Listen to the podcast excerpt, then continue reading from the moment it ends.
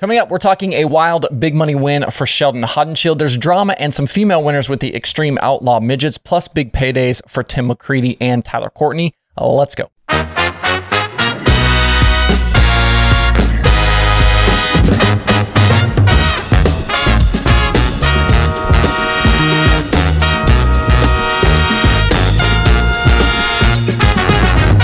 Today is Monday, June 27th, 2022. Welcome into Dirt Tracker Daily. I'm Justin Fiedler.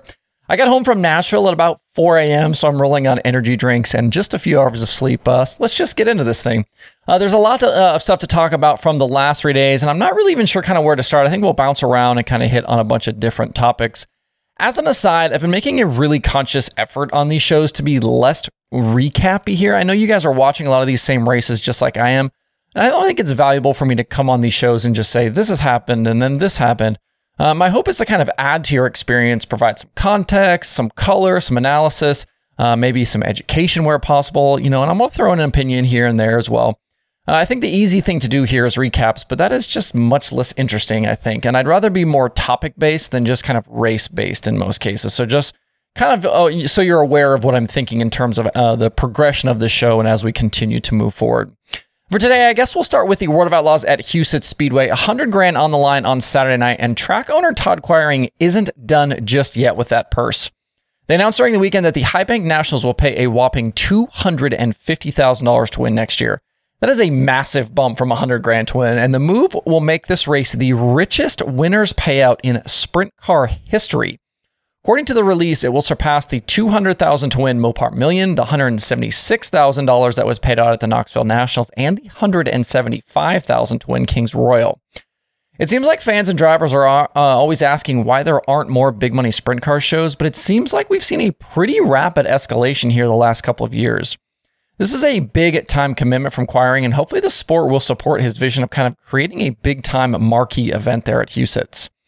As for this year's version, Sheldon Haudenschild ended up winning in epic fashion on Saturday night. He was sixth with four laps to go, but absolutely ripped the top the final few laps and got by both Buddy Kofoid and James McFadden in one set of corners to go from third to first. You know, everybody always talks about that hard line, and he showed that hard line. And he somehow somehow kind of found that top line late, and nobody really noticed it. Uh, and they certainly didn't notice it in time to stop his charge. It was his series best eighth win of the year with the Outlaws that matches his win total from all of last season. And 2021 was already a career best for Sheldon, so there's still plenty of time for him to push that win number a lot higher this year. Sheldon continues to show why he might be the most exciting driver in sprint car racing right now. He's full send all the time, no matter the consequences, it seems. We've obviously talked about that on the show before, and it's I think it's the one thing that will maybe hold him back in terms of winning a championship. He can win on any given night out. He does it in spectacular fashion, but can he have that consistency? That will be the question going forward, at least in terms of his championship prospects. It was also nice to see James McFadden run well. He was second two of the three nights at the High Bank Nationals. And of course, it was a solid weekend for Buddy Kofoid. He picked up that Thursday night win and then finished third in the finale. I think Riley Goodnow was also impressive. He bagged his first career podium with the Outlaws on Friday night, and he actually led laps in that race as well. He's definitely an under the radar young guy who runs regularly at Knoxville. The weirdest situation of the weekend may have been the front stretch gate problems on Saturday. Carson McCarl had it flat in a tire during the feature. David Gravel then followed, and he was a victim uh, of hitting it and suffering a bent wheel and sounded like a Jacob's ladder issue as well. And then Logan Schuchart ended up in the work area with a flat after he also hit the gate. Schuchart's night was really badly affected uh, uh, because he had to restart at the rear and was then involved in an incident that took him out of the rest of the race. Uh, uh, outlaw officials didn't deem it necessary to give any positions back because of the gate problems, uh, but Schuchart was obviously not happy about that. He tweeted afterwards that they need to look at the rules and address the situation. Let me know where you guys kind of stand on this gate issue. Should the Outlaws have given the spots back after time to fix their problems or not? I, I think you could kind of probably make arguments both ways. Do you view this like as some sort of issue that needs to be resolved? Is this like hitting a tractor tire in the infield? Is this like there being debris on the racetrack? Let me know where you guys stand kind of on this gate issue. As for the point situation, Saturday didn't affect the championship as it was show uh, points only, but we did have movement because of the other three nights at Huset's. Finishes of 14th and 11th on Thursday and Friday for Brad Sweet, both of those after crashes, have brought the entire top five right back to him. Sweet to Schuchart in fifth now is only 54 points. Carson Macedo is suddenly only 12 points back in second. Sheldon is 24 and uh, 24 behind in third, and Gravel is 46 behind. Macedo has just about made up for that Williams Grove DQ that probably cost him somewhere in the neighborhood of about 50 points. The Outlaw teams continue their season this weekend with two nights at Cedar Lake in Wisconsin, so sticking around the Midwest this week. And over the weekend with the Lucas Oil Late Model Dirt Series, we had Mike Marlar win both Firecracker 100 prelim nights at Lernerville, but on Saturday with $50,000 on the line, it was all Tim McCreadie. Incredibly, McCreadie led all 100 laps of the feature to score his second career victory in the event. Besides the $50,000, McCreadie's third Lucas win of the year also tightened up this championship battle we have right now with Brandon Sheppard. Leaving the weekend, the gap between the two is only 25 points. And those top two kind of continued to separate themselves from the rest of the field. Everybody from Tyler Erb in third on back is a lot further uh, back in, in terms of the number of points they trail by. The series has four race nights coming up this week, and depending on how things go, McCreadie could very easily leave Muskingum County on Sunday with this points lead. Bishop still hasn't won since East Bay and has five finishes outside the top 10 since that last victory. He hasn't finished on the podium since May 22nd at 34 Raceway. McCreadie has closed down pretty quickly, and I feel like the Rocket team seems uh, kind of be a bit vulnerable right now. And I wanted to mention the rookie battle here. Uh, the five drivers um, that started out the season for the rookie battle are all still in the mix, all still continuing to show up at races. Ashton Winger is the top driver right now. He's ahead of Garrett Alberson in the standings with Dalton Wilson, Spencer Hughes, and Ross Robinson all in tow.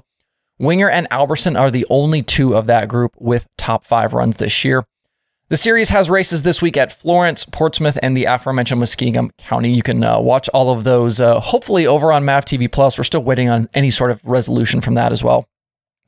On the World of Outlaws late model series side, Dennis Erb extended his championship lead over Max Blair this weekend by sweeping both nights at Pevely on Friday and Saturday and bagging yet another top 10 finish on Sunday at Jacksonville.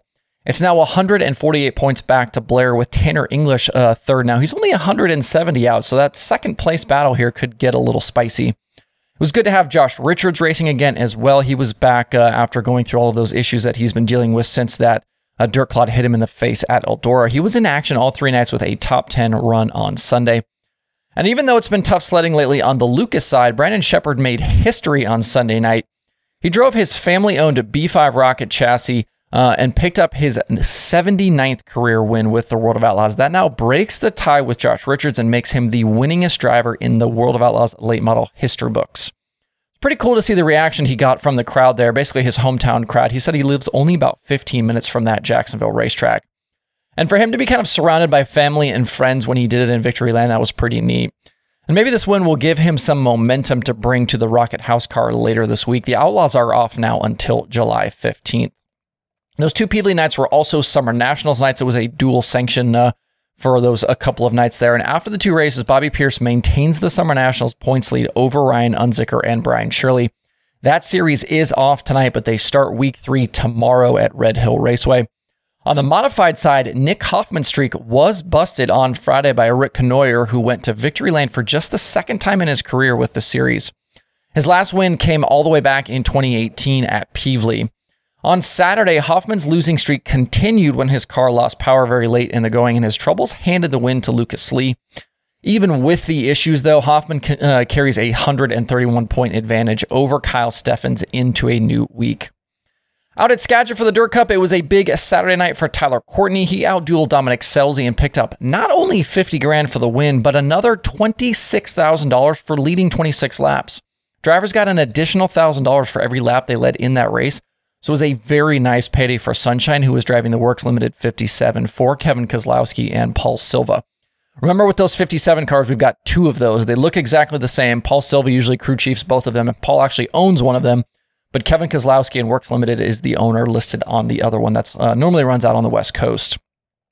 Even still pretty early in this kind of wing transition for Courtney, he continues to prove himself as one of the top guys, I think, in the sport.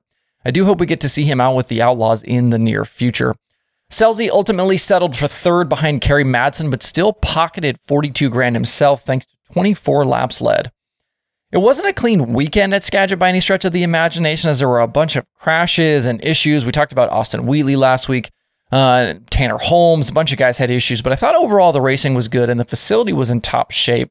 I know there were some concerns with the surface on Friday night during Trey Stark's win, uh, but I think it was still a good weekend. Some people that it wasn't a good weekend for uh, include track owner Kevin Rudeen and the two teams he brought out uh, to the West Coast for this event, uh, including regular driver Corey Eliason, and they also brought Zeb Wise in a second car. Uh, Wise was 23rd Friday, 17th Saturday after finishing 8th on Thursday, and Eliason had results of 23rd, 21st, and 19th. Between the two, there was a lot of torn up equipment. Definitely not the weekend they were hoping for. Hopefully, they can kind of get things turned around when the All Stars uh, get back to racing here in the next couple weeks. On the midget side of dirt racing, we've had some drama pop up over the last few days with the Extreme Outlaw Series stripping Cannon McIntosh of his win at Millbridge from a few weeks ago. His right rear tire did not meet benchmarks after tire testing, so he's been stripped of the win fined an additional $2,000. He must pay the $120 testing fee and is suspended from the next two series races.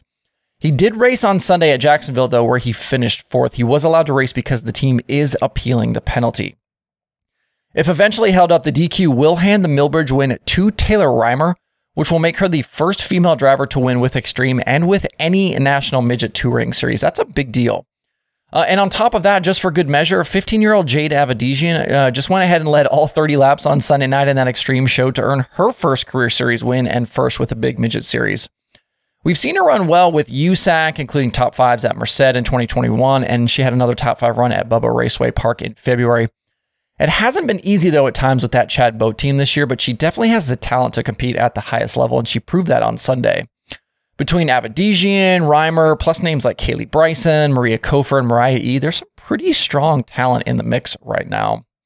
Elsewhere around the country, Robert Ballou was a USAC sprint car winner on Sunday at Angell Park after snagging the lead from Davey Ray on lap 7. It was win number 3 on the season for the Madman, and he was also the night's hard charger going 8th to the win. He's now third in the USAC national standings behind Justin Grant and Brady Bacon. In Pennsylvania Speed Week action, Anthony Macri is two for two to start the week with wins at Williams Grove and Lincoln to kick things off. The Sunday show at BAPS was lost to weather. They are headed back to Lincoln tonight to continue the week, and Kyle Larson and Christopher Bell are expected to join in on the fun. And with the ASCS on Saturday night, Wayne Johnson took advantage of Brian Brown's engine going south to grab the win at I 70 and extend his series points lead. Johnson now has three national tour wins on the year and leads Blake Hahn and Garrett Williamson in the standings was actually kind of shocked that Brownie left Huset's to go to I 70 to run the ASCS show. Brown finished second on Friday night to Carson Macedo, leading the most laps along the way, and I think was set up for a decent heat race start position for the Big Money show on Saturday. In fact, the drivers around him in the points after the first uh, two prelim nights were Robbie Price and Riley Goodnow. Both of those guys made the Saturday night feature. The last time Brian Brown raced with the ASCS was the 360 Nationals last August, so a little perplexing there. Uh, on the streaming schedule, there are three shows on it for today. FloRacing has Pennsylvania Speed Week from Lincoln Speedway and Flo 24 7. There's also weekly IMCA racing from the Clay County Fair Speedway on Speedsport. To see the full daily streaming schedule with links to watch, visit dirttracker.com slash watch tonight. That's it for the show today. Have a good Monday. If you have thoughts about the topics on today's show, please leave them in the comments below or tweet at me. Thanks everybody for tuning in. We'll see you tomorrow for more Dirt Tracker Daily.